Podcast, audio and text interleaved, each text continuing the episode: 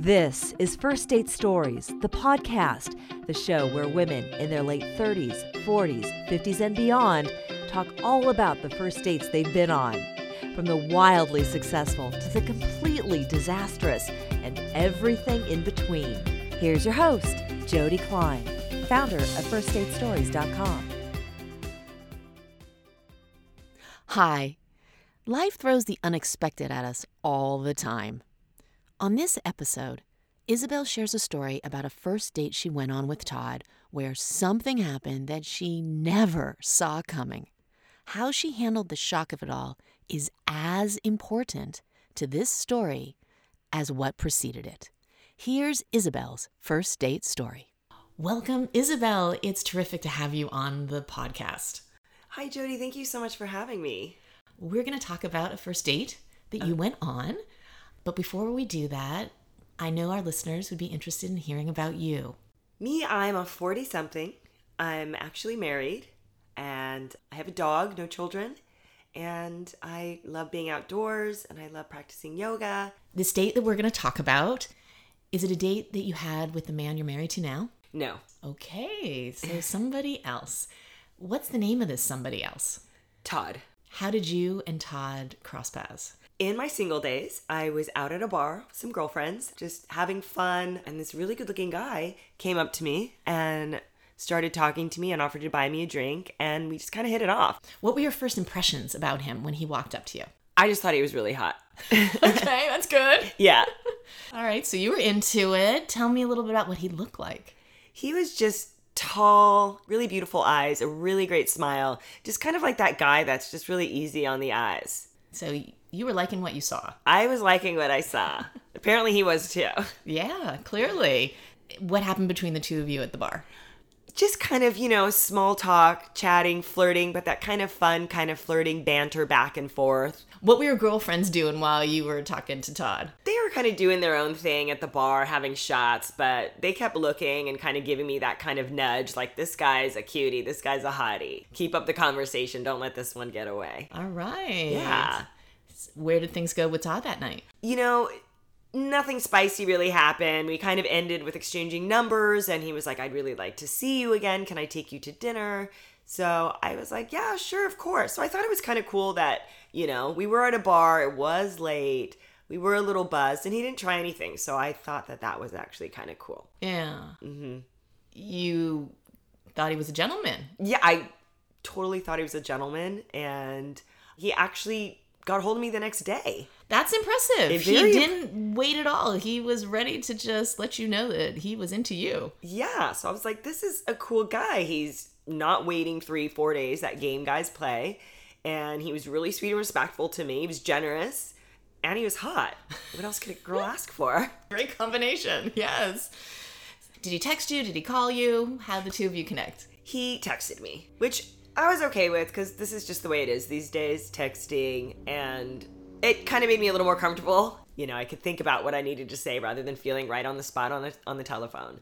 Did he ask you out when you were texting that day? He did, yes. The texts were about it was really great meeting you, you know, stuff like that. And then he was like, I'd love to take you to dinner. Are you available Tuesday? So this was Monday, basically, it was the next day. He didn't want to waste any time. no time wasted. Clearly, really into you. Clearly, yeah. Nice. Yeah, so, you know, it felt good. Yeah. Eh, Your response was, Sure, of course, I'd love to have dinner with you. what happened next? So we made plans to meet the following evening at a restaurant closer to my home. And I told him I'd meet him there. Smart. Yeah. You met him at a bar. Yeah, yeah, exactly. So, how were you feeling as you were getting ready to go out and meet him? You know, I was excited, I think, just to go on a date with a cute guy. I don't think I was getting butterfly or whatever. Um, but I was still, you know, it's I was it's fun to be a girl and it's fun to get dressed up and to feel pretty and to put your makeup on. So yes, I was in that mode, you know, kind of texting friends, hey, does this shirt look good or does that shirt look good? What do you think? You know? You were into it. I was. Did you get to the restaurant before him? No, he arrived before I did. You walked in, and where was he? He was having a drink, um, waiting for me. And I walked in and I was like, hey. And he turned around. And we just gave each other a big hug. Did the two of you have a drink at the bar first before you sat down? Yeah, we did. He got me a glass of wine. So, how was it being at the bar intentionally together? It was fun. You know, we kind of picked back up on that flirty banter. And how were you feeling? And what was he telling you about himself as you were hanging out at the bar together? I was feeling good. I felt I really liked my outfit. Um, you know, and he was just complimenting me and kind of asking a lot of questions about me, which is, you know, nice and refreshing. That is nice. What happened after you were done with your drink at the bar?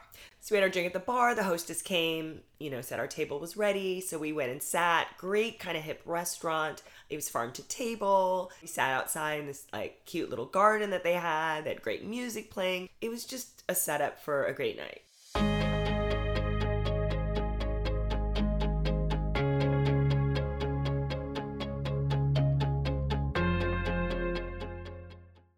Tell me how things went. It's a really great menu. Remember, we were kind of talking back and forth, and like, oh, you get this. Uh, we, you know, can I have a bite if you get that? So already feeling like super comfortable with each other. How did things go from there?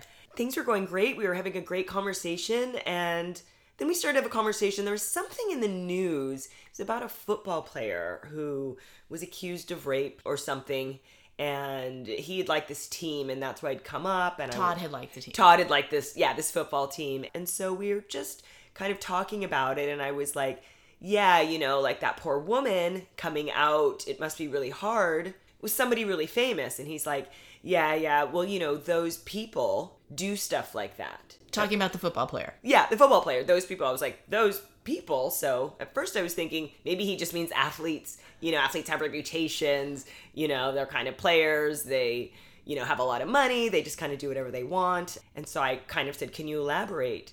Those people.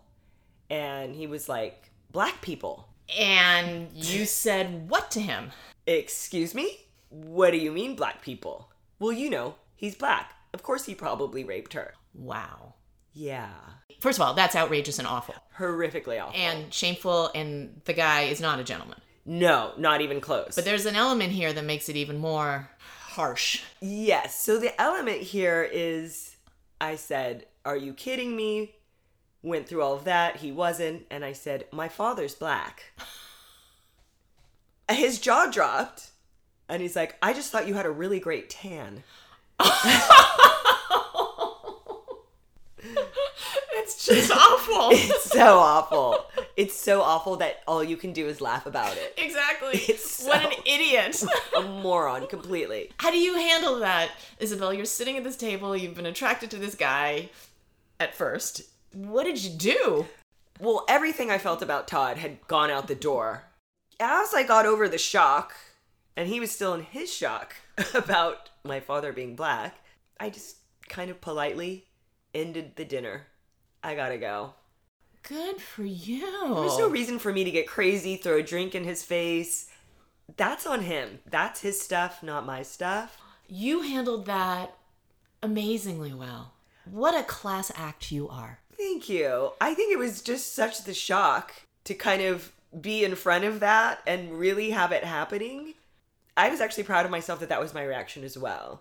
Instead of taking the glass of water and throwing it in his face. Yeah, because if somebody told me that it was their story, the first thing I would think is, you know, to get angry and throw the glass of water, but actually being in it and sitting across and seeing, like, I think I had more pity for him than anything else. Why did you have that pity? Because it's sad that he was just so close minded. And perhaps this interaction could have had some impact on his view. Hopefully it did. You went on a date with a racist. Yes, I did. You, in a very dignified manner, got up and walked out of that restaurant. Do you remember how you were feeling then and what you did after you left the restaurant? I was still in shock. I honestly think I was probably talking to myself as I left the restaurant, going like, "Did that really just happen?" I was just kind of in this like, "Wait, what?" So I was just kind of still in my own shock. And when I left, um, I just reached out to one of my girlfriends, and I was like, "You're never gonna believe what happened with Todd. You know, hot Todd? Yeah, hot Todd. yeah, hot Todd's not so hot." No. And I told her the story, and it was just like, "Whoa."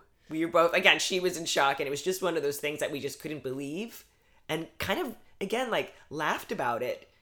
I mean, it's a serious issue, but it it just it was just so shocking. Yes. And it's so obvious that I'm mixed. I, at least I thought it was. All he saw was a beautiful woman he wanted to get to know. Right. What did you take away from this experience? I was actually really surprised with myself and my reaction and how I handled it. But I also took away it wouldn't it didn't stop me from dating. It didn't stop me from going out and meeting other men and you just never know what's going to happen on a date. You can have a date that goes sour. You can have a date that goes really sour with a racist, or you can a racist. yeah, you could have a date go really sour with a racist, or you can go on a date and have a really amazing time. So basically, what I got from this is I didn't give up. It didn't make you bitter. It didn't make me bitter. It gave me a really great story that I could tell on dates with guys who were really great. yes, and on a podcast. And on a podcast. Who knew? Now that you've had time to reflect back on this, and it's a few years later, what advice do you have for women? My advice would be don't play small. Speak your mind, stick up for yourself, and don't allow it just to keep a man in the room with you. Because there are a lot of great men out there, and it's not worth it if a guy says something that you feel uncomfortable with. Get up, walk away, and stay strong. Respect yourself. That is superb advice. Thank you. And you did all of that. Thank you for coming on the podcast and sharing this really shocking but memorable for sure and now laughable story. Thank you for having me.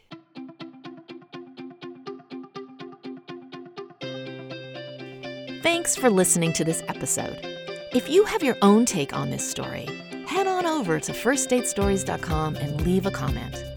While you're there, check out the articles about celebrating singledom and dating in midlife.